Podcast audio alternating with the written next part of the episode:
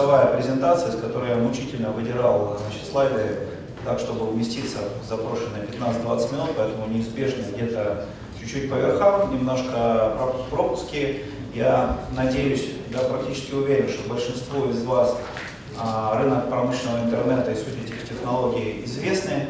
Вот, поэтому э, скорее познакомлю вас с некоторой аналитикой о том, что делается в мире а, и э, в России. С тем пониманием, что это новый огромный рынок, в котором а, могут найти место а, целый ряд игроков всей вот экосистемы, связанной с работой с информацией. И телеком-операторы, производители оборудования, и а, IT-компании, и даже там, традиционные офлайновые компании, которые стремительно перестраиваются под этот рынок. В этом смысле мы понимаем, что промышленный интернет – это проекция интернета вещей на различные отрасли, и э, нельзя говорить вообще, дальше это все все равно распадается на отраслевые решения. Отдельные, немножко отдельные для энергетики, для транспорта и так далее. Везде есть своя отраслевая специфика и требуется отраслевая экспертиза. Но в целом это называется киберфизические системы, то есть некая новая реальность, в котором цифровой мир начинает жениться с физическим миром. А, вот представлены данные по росту рынка. Вообще такие аналитики достаточно много разных. А, все крупнейшие а, аналитические агентства и консалтинговые так или иначе отметились от McKinsey до Gartner.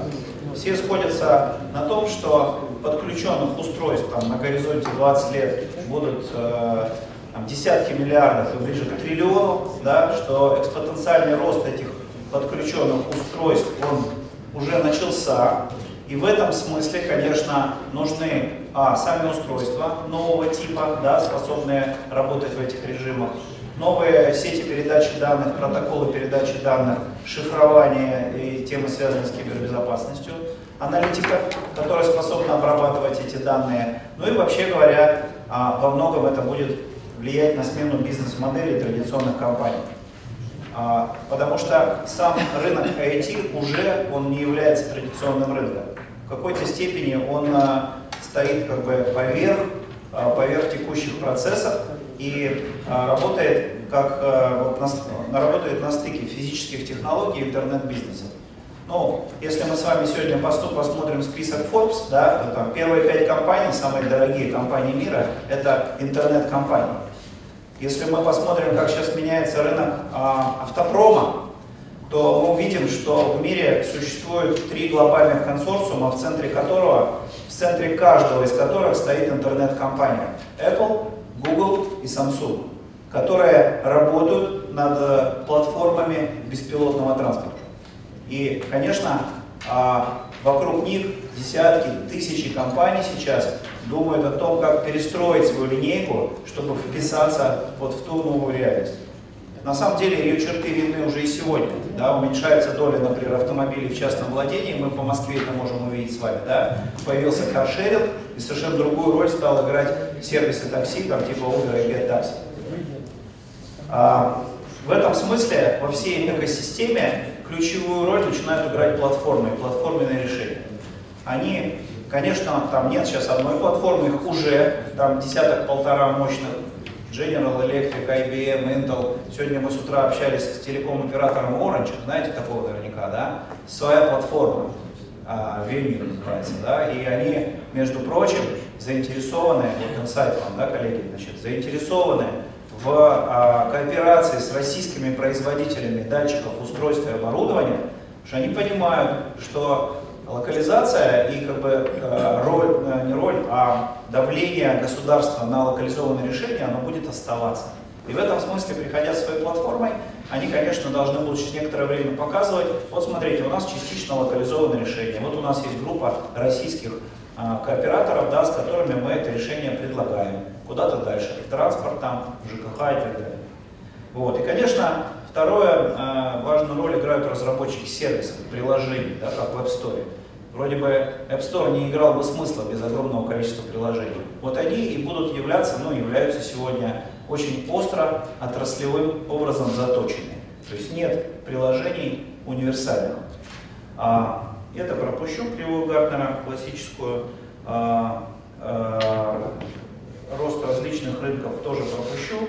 А, так вот, если для понимания, что происходит в мире сегодня по промышленному интернету, столкнулись два гиганта. Китай и э, консорциум американских компаний. Причем Китай как раз, э, там, китайские компании, за ними стоит государство, очень централизованно управляет их политиками, и эта битва происходит сейчас на площадке Международного союза электросвязи, битва за стандарты. Россия а, выступает наблюдателем в этом процессе, то есть наши российские коллеги из Минкомсвязи, из Ростелекома, кто сидят в этих комитетах, они смотрят, как пули свистят над головами, им нечего туда предложить и добавить, потому что у нас нет сильных игроков в этой области, нет а, своей позиции. Вот. Но тем не менее на наши технические комитеты Росстандарта уже с прошлого года сыпятся переводные стандарты, за которые Россия проголосовала за. И вы в своих областях, я вам рекомендую, так сказать, начать с ними знакомиться.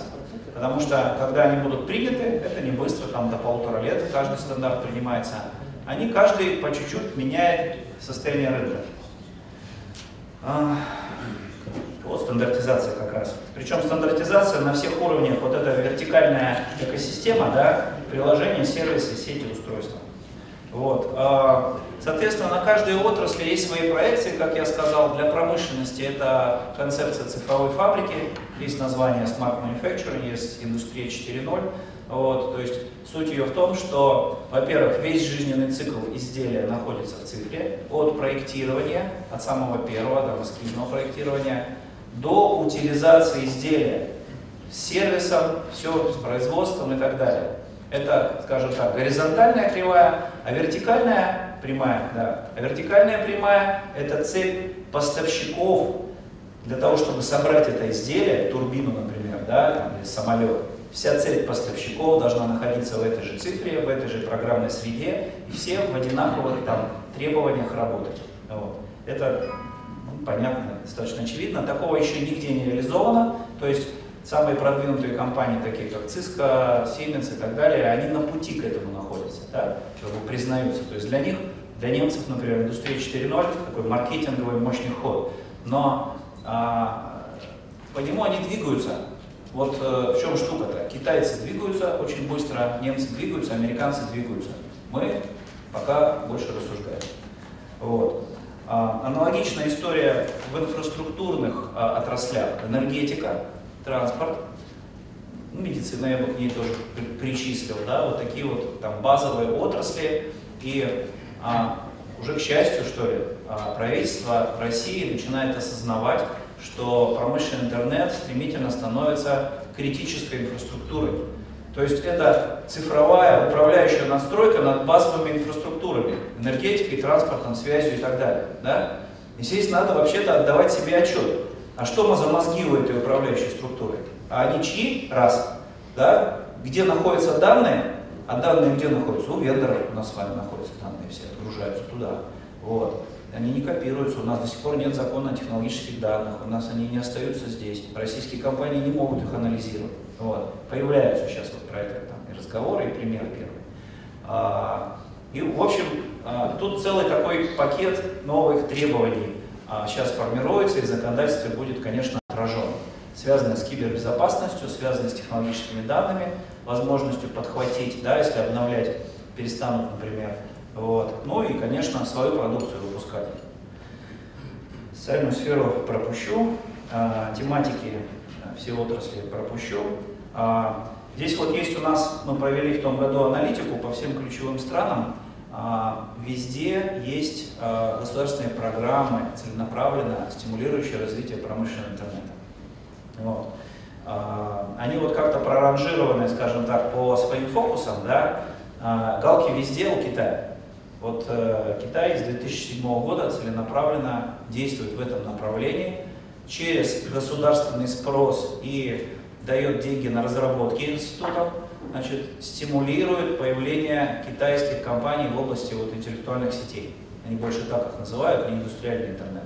Вот. А, хотя у них одна из программ называется Интернет Плюс. И в этом смысле внутренний китайский много десятка миллиардный долларовый рынок по этим сетям, он быстро заполняется китайскими компаниями. Скоро они будут вываливаться здесь, не, не только Huawei. Вот. А другие страны, ну вот США тоже имеет очень большое количество закрытое. Каждая, остальные страны, они стараются выбрать для себя какие-то фокусы, где у них есть определенные компетенции. Если вы спросим, если мы с вами спросим друг у друга, а какие компетенции здесь есть у России, мы тоже сможем где-то галочки поставить. Да? Ну, например, у нас математика сильная, поэтому у нас сильные разработчики, в области софта, программного обеспечения у нас есть, безусловно, компетенции. И целый ряд сильных компаний. Лаборатория Касперского вообще номер один на своем рынке по промышленному антивирусу сегодня, и он ставится предустановленный в Siemens, Honeywell, General Electric. Schneider сейчас с ними подписывает соглашение и запускает в Питере, то есть прямо в оборудовании будет стоять. Вот. Кое-что есть, да, на что можно было опереться. Разумеется, есть наработки какие-то в электронике, да, мне там сложно там, примеры сейчас хорошие привести, но они есть. То есть можно вокруг этих зерен, там, точек кристаллизации начать формировать там, свои какие-то бастионы. Я, наверное, больше половины времени уже, да? Давайте за пять минут, что а, какие-то сутевые вещи. А, значит, мы понимаем с вами несколько вещей. У нас страна большая, холодная, а, люди в ней разного, скажем так, качества, да? А, и у нас э, фонды в основном своим изношены. То есть инфраструктуры а, достаточно сильно изношены с советских времен, и их там возобновление, оно происходит недостаточно. Вот это и есть основные все вещи, по которым работает э, промышленный интернет. То есть как сказать, разворачивание этих интеллектуальных сетей в первую очередь направлено на снижение потерь, выявление точек точных этих потерь. Не надо менять все трубы водоканалов сплошняком, как любят делать управляющие водоканалами, потому что это бюджет. Да? Значит, надо выяснять те конкретные участки, где течет. И тогда стоимость ремонта уменьшается минимум в 10 раз. Вот. То же самое с теплотрассами. То же самое там с грузовиками, которые ездят мужики на обед на КАМАЗах, значит, а там, как, нормальные компании, которые ставят контроль, никто у них никуда не ездит. Снижаются у них очень сильно просто расходы на это дело. Вот. Я пропущу разные примеры а, государственных программ, поверьте, они есть, кому интересно, можно будет познакомиться. Здесь у нас собрана какая-то коллекция российских компаний, которые а, в сфере IoT уже работают. Надеюсь, что среди них и ваши есть компании, тоже пропущу. Вот, вот в целом картинка а, экосистемы, то, что у нас в России есть. И российские поставщики решений у меня поставлены в центре, но они совсем не в центре. Сегодня в центре а, должны быть, по идее, заказчики, вот, которые формируют спрос. К сожалению, в мозгах заказчиков пока не этот спрос в достаточной степени не сформировался. Поэтому, конечно, есть нюанс, как говорится. Да? Надо показывать, надо показывать в том числе экономику, а не просто технологию. А, вот Национальная ассоциация а, участников рынка промышленного интернета этим занимается. То есть коммуникациями между заказчиками и поставщиками решений и а, помощь государству в формировании нормативной базы и стандартов. Подробнее не буду рассказывать, можно будет отдельно поговорить, познакомиться. Значит, поэтому фиксируем, в России сегодня в среднем десятилетнее отставание по этим технологиям, как по уровню госпрограмм, так и по зрелости компании в среднем. Да? Есть такие, как Касперский, молодцом, есть там значит, телеком-операторы в своих каких-то а, с, хорошими, с хорошими результатами. Да? Вот. Там, металлургии хорошие результаты, в том числе внедрение умных технологий. Но в целом есть отставание. Вот. Ну и, как вот я уже сказал, очень серьезная проблема у нас с уровнем знакомства предметного с этими технологиями у технического менеджмента предприятий. Кто, собственно, является заказчиком решения. А, поэтому, что бы я предложил, а, и вот то, что мы предлагаем на уровне дорожных карт, э, которые формируем для правительства вместе с участниками рынка, первое направление удара – это сокращение потерь есть мы топим воздух, мы там непроизводительно гоняем транспорт, мы потоки логистические не очень умно выстраиваем. Поэтому это можно мерить, это можно достаточно легко вычислить. И самое главное, это легко посчитать эффективность.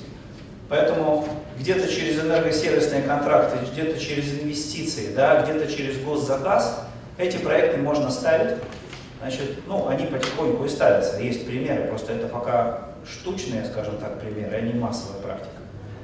Второе направление связано с повышением эффективности.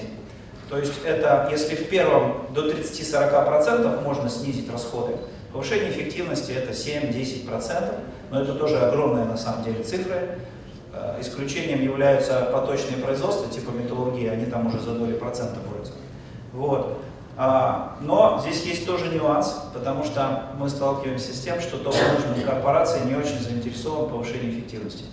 Ну, объективно, то есть, э, так сказать, их KPI, их бонусы не сильно привязаны к э, прибыли, там, к операционной марже и так далее.